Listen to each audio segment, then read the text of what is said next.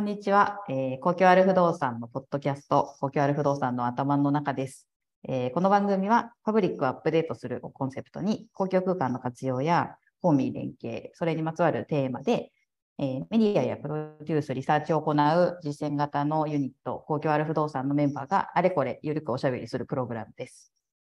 さて、今日は、えー、先日公開された、先日3 2023年3月に公開された記事、公共ある不動産メンバーが行ってよかった公共空間で、各メンバーが取り上げたおすすめの公共空間について、えー、近いテーマの人にお越しいただき、数回に分けて、ポッドキャストで掘り下げていこうと思っています。えー、今日は、えーと、公演ですね、ごめんなさい。公演海外編ということで、えー、今回は私、あ私はその自己紹介をくれましたが、メディアチームのいい人と申します。で今日は、えー、あと2人、えー、参加をいただいております。えー、プロジェクトチームの金子愛さん、松田春子さん、そしてメディアチームのいい人で3人でお送りします。よろしくお願いします。よろしくお願いします。はい。では、えー、超簡単に自己紹介をお願いしたいんですが、では金子さんからお願いします。はい。金子愛と申します。私はプロジェクトチームで、基本構想とかそういうのを作ったりとかをしています。で、プライベートではキャンプとか旅行が好きで、特に台湾が好きで、コロナ前は週、あ、週休じゃなくて、すみません、行き過ぎじゃない？行き過ぎですね。もう住んだ方がいい、それは。年に2回から3回行っていてで特になんかこう台湾の公園の自由さとかそういうのが好きなので、うん、結構公園を巡っていたりしました。よろしくお願いします。素晴らしい。根っからの公園好き、ちょっと関心の ありがとうございます。では松田さんお願いします。はい、松田春子です。えー、私は公共ある不動産研究所の、えー、研究員として日夜公共空間について楽しく研究しながら、えー、プロジェクトチームでは文化施設の活性化検討などに、えー、従事しております。2020年までロンドンに行ってロンドン特派員をしていたこともあって、えーと、2022年には早速恋しくなって一回ロンドンに 旅行に行ったのでその時のことをお話しできたらと思っています。よろしくお願いします。はい、ありがとうございます。えっ、ー、と松田さん、普段ははるちゃんと呼んでるんですけど、はるちゃんはそのロンドンに行った行って子育てが本格スタートして、で子供を育てながら大学院にも行って、えー、都市とかの公共のことをめちゃくちゃバギーをあの滑走させながら 現地をリサーチしたり、めちゃくちゃやってるスーパーパワフル女子でございます。私も現地にいた時に遊びに行きました。はい、いろんな紅葉もありましたね。楽しかったな。しい。また行きたい。はい。ということで、こんな3人で、えっ、ー、と、お送りしていきます。あ、私も自己紹介した方がいいのか。えっ、ー、と、メディア事業部の、えーと、リーダーをやってます、飯です。私は立ち上げから公共ある不動産に関わっていて、えっ、と、今はメディアチームがメインなので、みんながあの情報発信していくとか、公共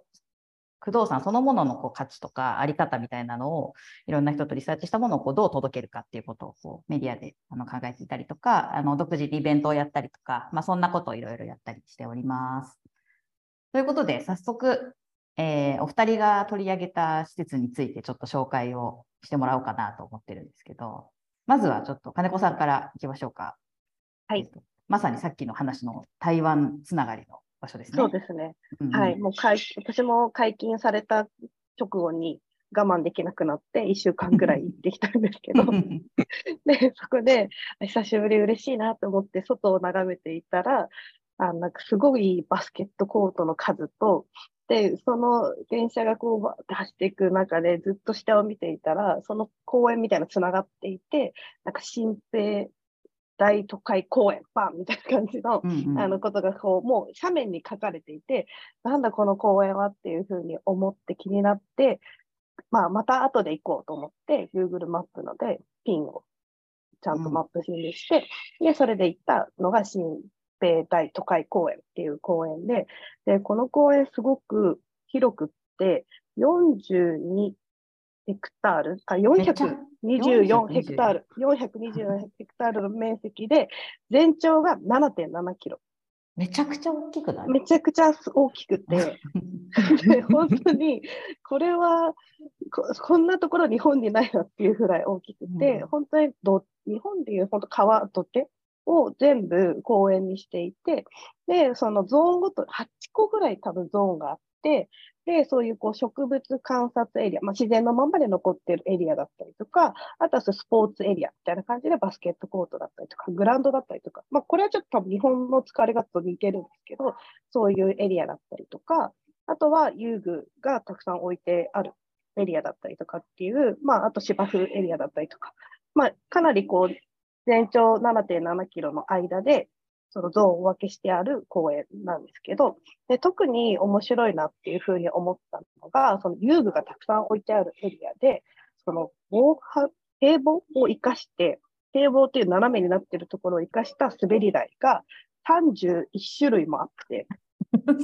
すごすぎる。すごすぎるね。そうそうしかもなんか台湾の代表的な動物をイメージしてデザインしているので、なんかと虎だったりとか、猿だったりとか、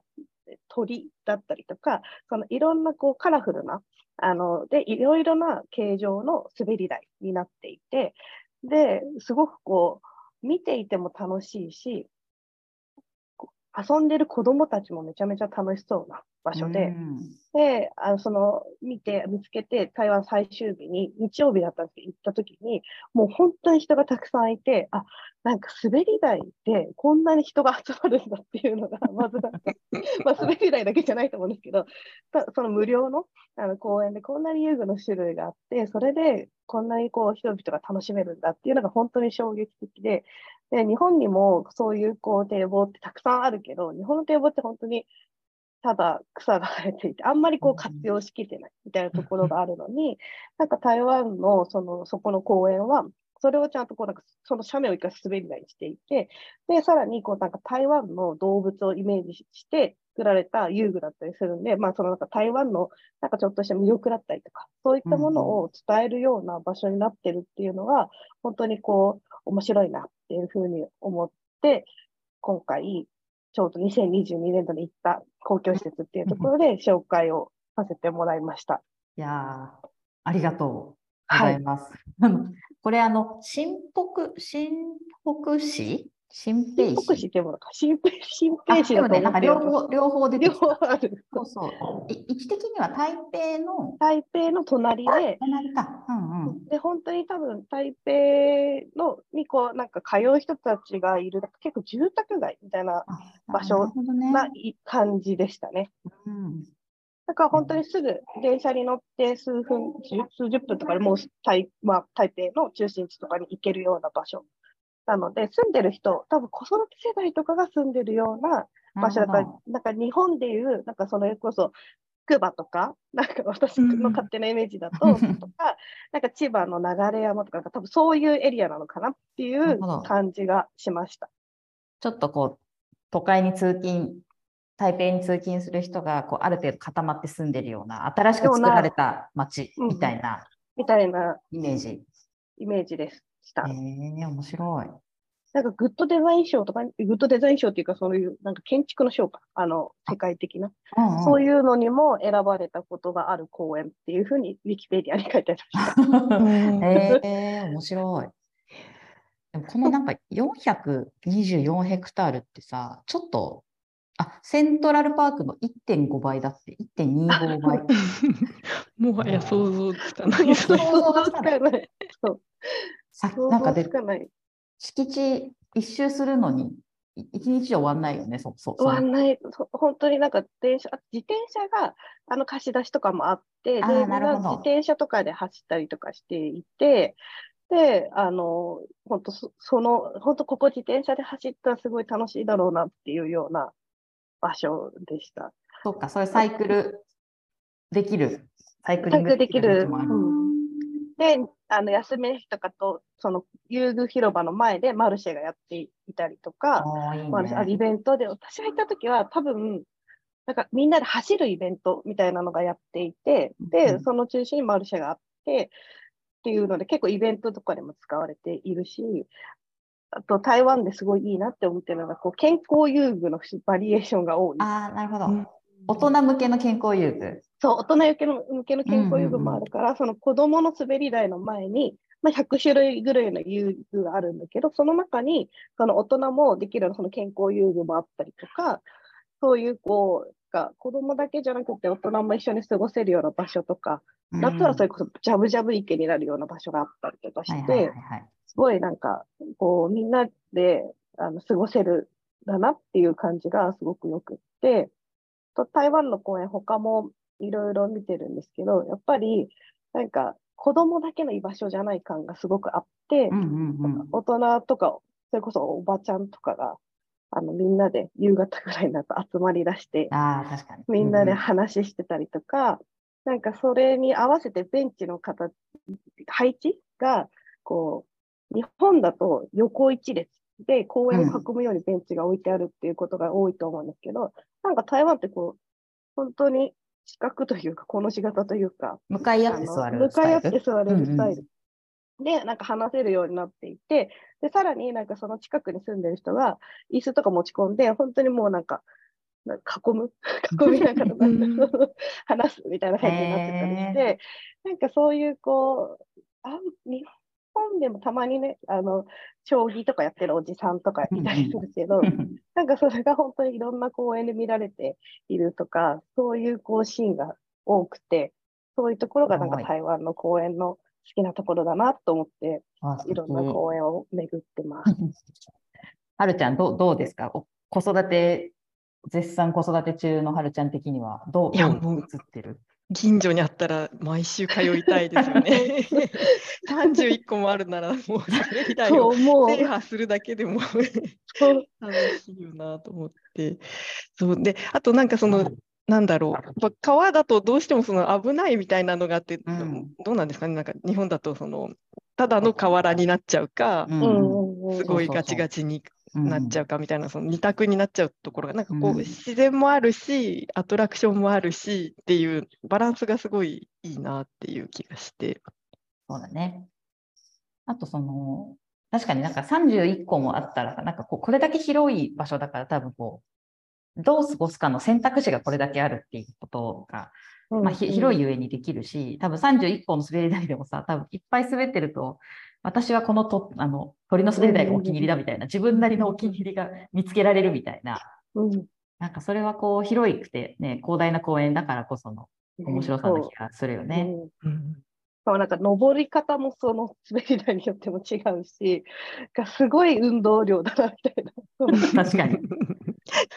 確かにな。でもなんかそういうので、ここで一日遊べるみたいなのは本当にすごいなと思って。うんうん、なんか撮ってくれた写真だとキッチンカーが出てたりするじゃない、なんかそういうこう、ただね、過ごすだけだと結構日本でも河川敷が公園になってたりはあるけど、うんうん、そうやってこう、滞在できるようにちょっとこうコーヒー変えたり、なんか飲み物変えたりとか、で、ね、なんかそれで滞在こう快適性が上がっていったりもするじゃない、うんうんうん、なんかそういうのもちゃんと共存してるのもすごくいいよね。うん、うん、すごいよかった。で、なんかもうちょっとその、その遊具広場からちょっと先のところには、なんか、こう橋の下、橋が、大きい橋があって、その下に、こうなんかみんな集まれるようになって、そこでは、なんか台湾の民族音楽みたいなのを、こう、鳴らしてる人たちがいて、で、そこは結構おじさんとかおばさんとかが、なんかみんな楽しそうに、その音楽で、こうなんかノリノリで、あの、なんか体を揺らしてて。踊ったりとか。踊ったりしてて、なんかそういう、こう、集まりみたいなのもありつつ、なんか本当に公園らしくこうみんなが思い思いのあの過ごし方ができるっていうのは、まあ広さもあるし、そういうところでできるのはなんかいいなと思って、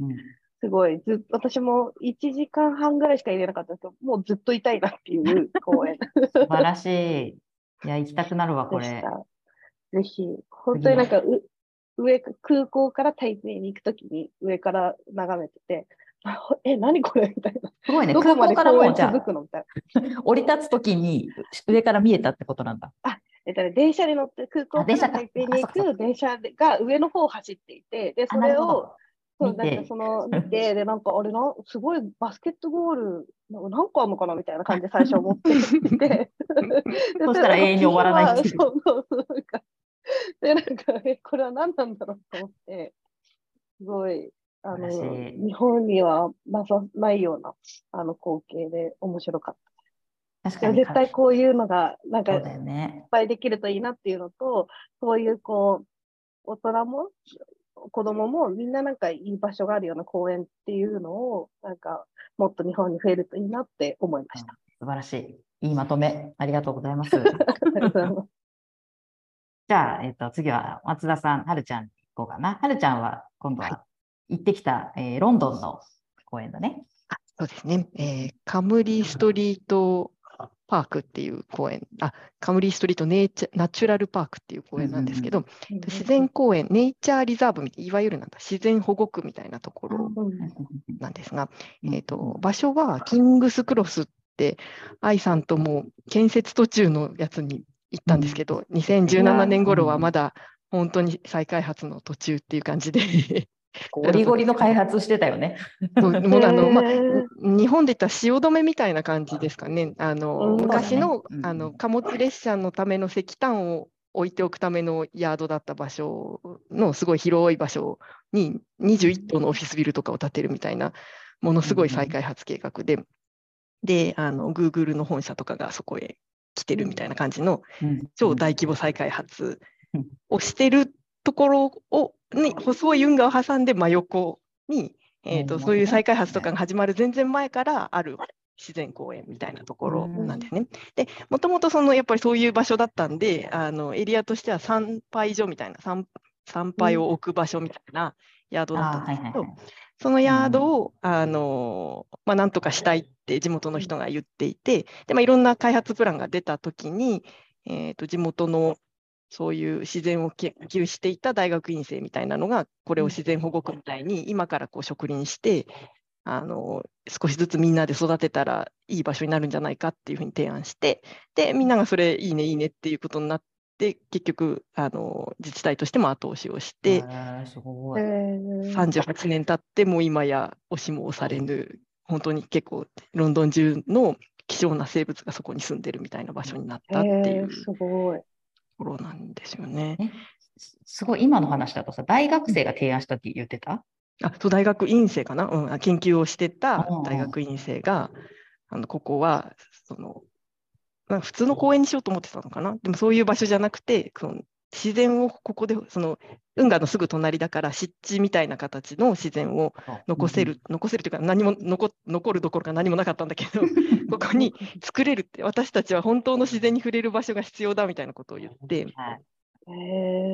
で、まあ、そういう生物系の知識もある人だったから、こういうのを入れたらいいみたいな、そのまあ、ちょっとあの研究も含めて提案したら、それが採用されたっていうことらしくて、素晴らしいね。そうなんですよ。行ってみて、その、なんていうか、た体感としてはどうどうだったの？本当にね、あの原生林かっていう感じでねあ、そうなんだ。あの すごい、すごいもりもりの自然なんですよね。だから東京で言ったらなんだろう、あの、えっ、と、自然教育園みたいな感じ、はいはいはい。白金にあるやつ。ああいう感じの、本当の、あの森に入ってきたなっていう感じのうん。自然で、で、まあ、その運河から流れてきた川がそのまま一緒に流れてて、こうちょっとした池があって、その池の中に、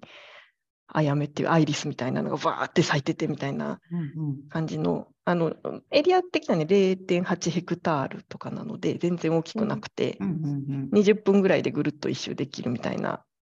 あのちっちゃいところなんですけど、もうなんか、あの20分歩いたら、細胞が全部入れ替わったような気持ちみたいな、すごいじゃん。リフレッシュ具合が。すごくてなんかでもさ、こう、周りはやっぱり開発のエリアじゃない？うんだから結構人工物がやっぱ私が行った時も多いなっていう印象があったけど、うんうん。もう空間的にも完全に包まれてるっていうか、森っていう感じなんだ。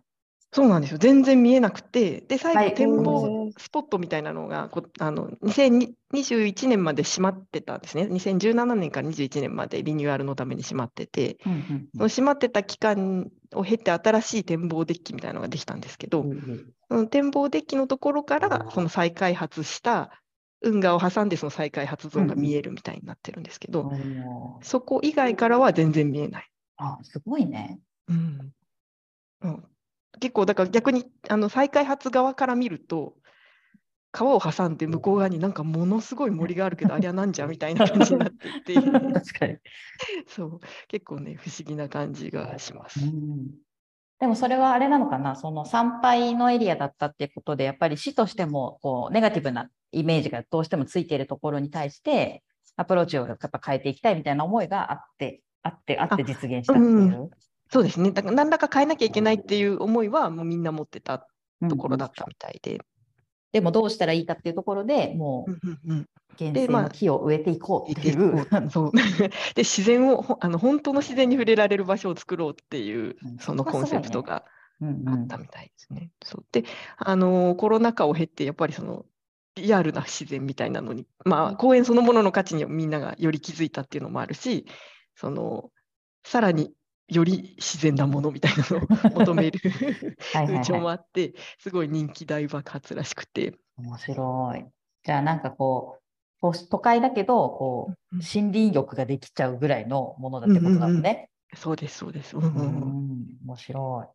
ていう感じのところ。本当にあのセントパンクラスってあのなんだユーロスターとかが発着する駅から歩いて10分とかなのでなんかちょっと不思議な感じ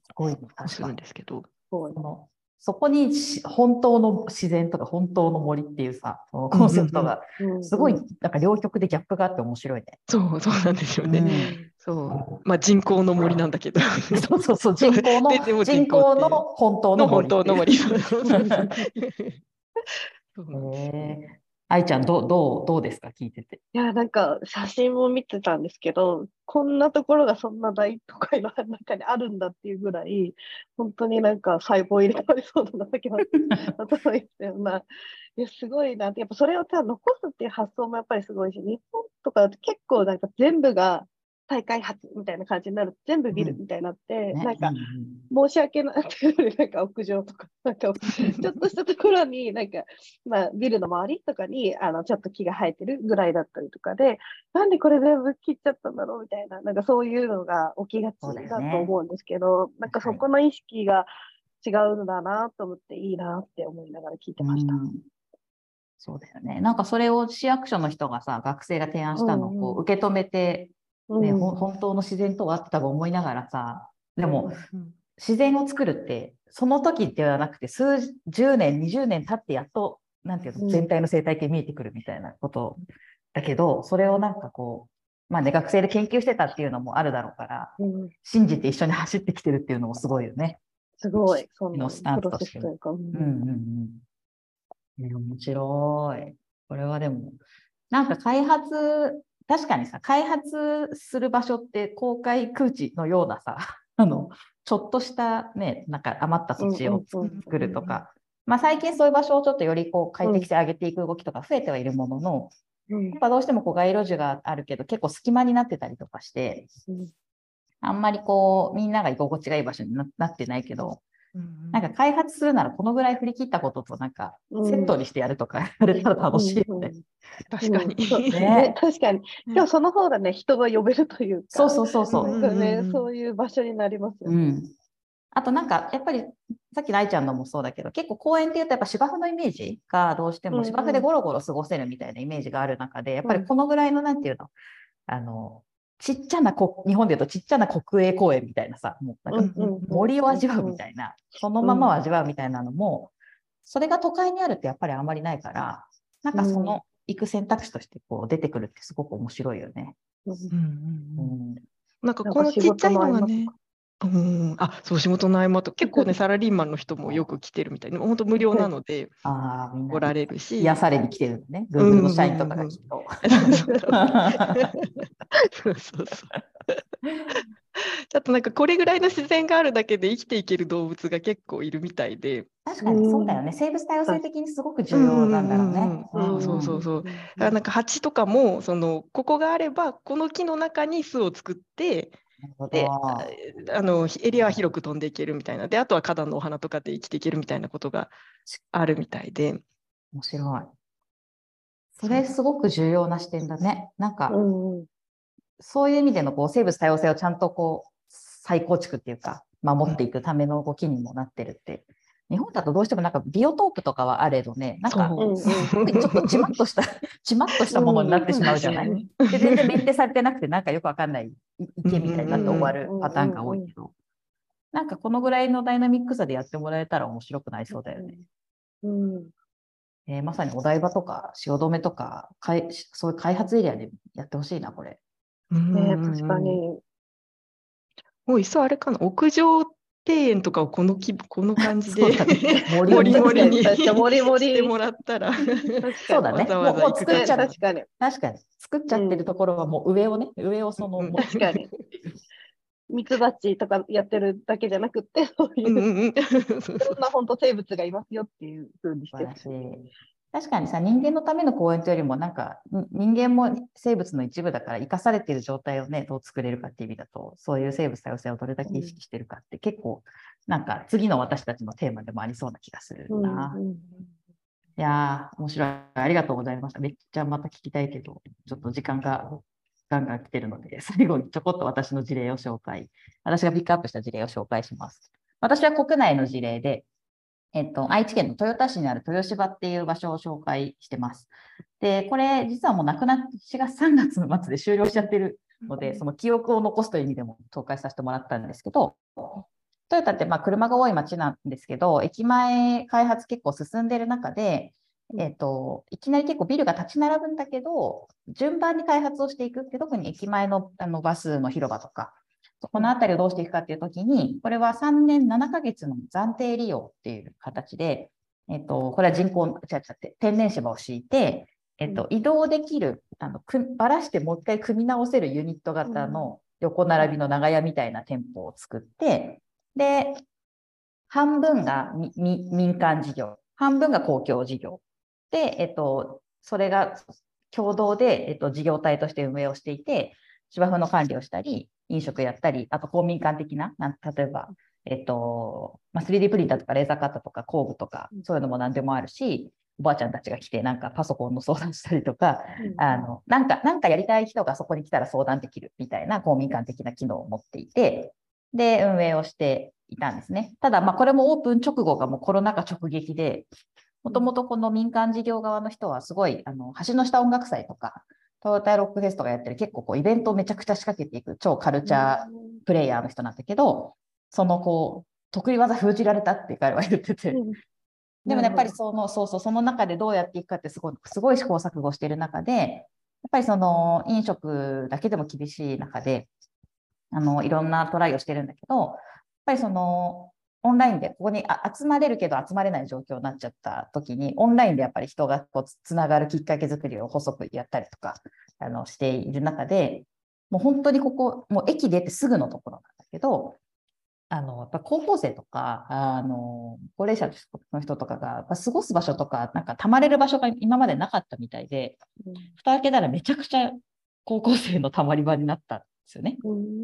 そうそう。で、なんか豊芝集合ねって言ってみんな集まるみたいな。そうそうそう。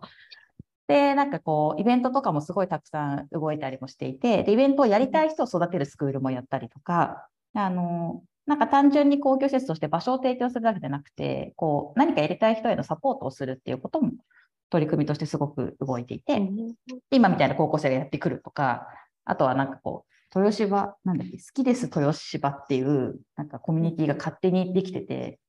すごい、それがすごいよね。公共施設でそんなことあるんだって。すごい。勝手にあの主催して、なんかイベントやり始めたりとか、運営者はそれ知らないらしいんですけど、そこにまだ入れてもらえてないって言ってたんだけど、そうそうそうそう。すごい。だから、は場のファンクラブみたいなことになってて、で、なんか今もそういう運営が続いていたんですよね。で、まあ、その施設としては一旦その開発の次の流れ、整備の次の流れがあるから、一旦終了で、今別の事業者さんが、あの、半年間、次の半年は暫定で運営してるんですけど、結局ここで残ったものの資産ってやっぱり人であり、そのね、なんかやりたい人だったり、やりたい思いだったり、できるスキルみたいなのがみんな身についてきてるから、まあ、それが市の他の場所で展開されていったりとか、あの、コミュニティがそこで築いてるので、なんか次なる展開もちょっと楽しみではあるなと思っていたりする場所です。なので、ただ、それもなんかさっきの話とつながるけど、ただ広場作るではなく、あの、人の営みをどうここでつなぐかみたいなところが、ここはすごいポイントだったっていうのが、うん。うん。勝手にファンクラブできるってすごくない？いや、すごい、そんなに愛される。公共施設なかなかない。そうなんだよね。うんなんかボランティアマネジメントとかでみんなが苦労する、なんか勝手にできてるって本当にすごいと思って。でもそれ、なんでなんですかってその上の人に聞いてうも、んうんいや、なんか、わかんないんですよねみたいなことを言ってて。でもなんかそのぐらいのなんていうか、緩い感じっていうか、みんなにめちゃくちゃつなごうともしないというか、うん、確かに。でも何かあったら相談来てくれたら、うん。なんかその場所を提供できたりもするし、あのできるアドバイスはしますよみたいなことを後押しできる。なんかちょ街のいいああんちゃんみたいな人たちなんですよ。うん。うん。うん。なんかその強く引っ張らないことで、みんなが、じゃあなんか私だったらこれできるかもとか、サポートしなきゃと思ったとかわかんないんですけど、なんかそういうマネジメントの形もあるんだなと思って、勉強になった事例でした。でもなんかね、場所がなくなっても、このコミュニティが続いていけば、すごい、また次のね、活用にもあれだしう、んそうなのそうなの。あの参加した一人一人の人生にとってすごい大きいですよね。うんそうなの、そうなの、本当に。だからそうそう、まさにこの場所がどうなるかももちろんあるけど、それ以外にもやっぱり活動したい人がもうね、いるっていうことが大きいから、うんうんうんなんかコミュニティごとこう移動していったり、各地でとそれぞれの持ち場で何か新しいことが始まったりっていう、うんなんか一見そういうのって成果として見えづらいけど、実は一番大きな価値だいや、と。一番大きい。なねかなか作ろうとして作れなくて、みんな苦労してるみたいな。そうそう。ね 積極的に押しても難しいし、引きすぎても難しいしみたいなさ。うん、だから本当ちょうどいい距離感というか、さっき言ってたようなことが良かったんだろうなって思って、そう行きたかったなって思いました。そうなんです多分なんかまたアーカイブとかが出てくるから、なんかそのぜひ、またあとはね、次なる展開があるので、またそれをなんかた楽しみにしていただけたらとうんうん。思います。はい、ということで、なんか面白かったね。いろんな事例がたくさん見えて。いや面白かった。ねなんかやっぱり海外の事例ちょっとワクワクするな。やっぱり行ってみたくなるね。なんかうんうん 事情も違うし。うん、イギリス行きたい。イギリス行きたい行きたい。はい、これなんかまた今回は記事として記事と連動してるけどなんかやっぱりコキャルのメンバーみんながそれぞれどっか行ったりよくしてるのでなんかみんなでシェアする時間をこここで取っていくっていうのがなんか面白いなと思ってるのでうんまたやりたいなと思っております。はい、ありがとうございました。ありがとうございましありた。がとうございました。またこのシリーズも続きますのでお楽しみに。はいはい。はいありがとうございます。ありがとうございあます。りがとうございます。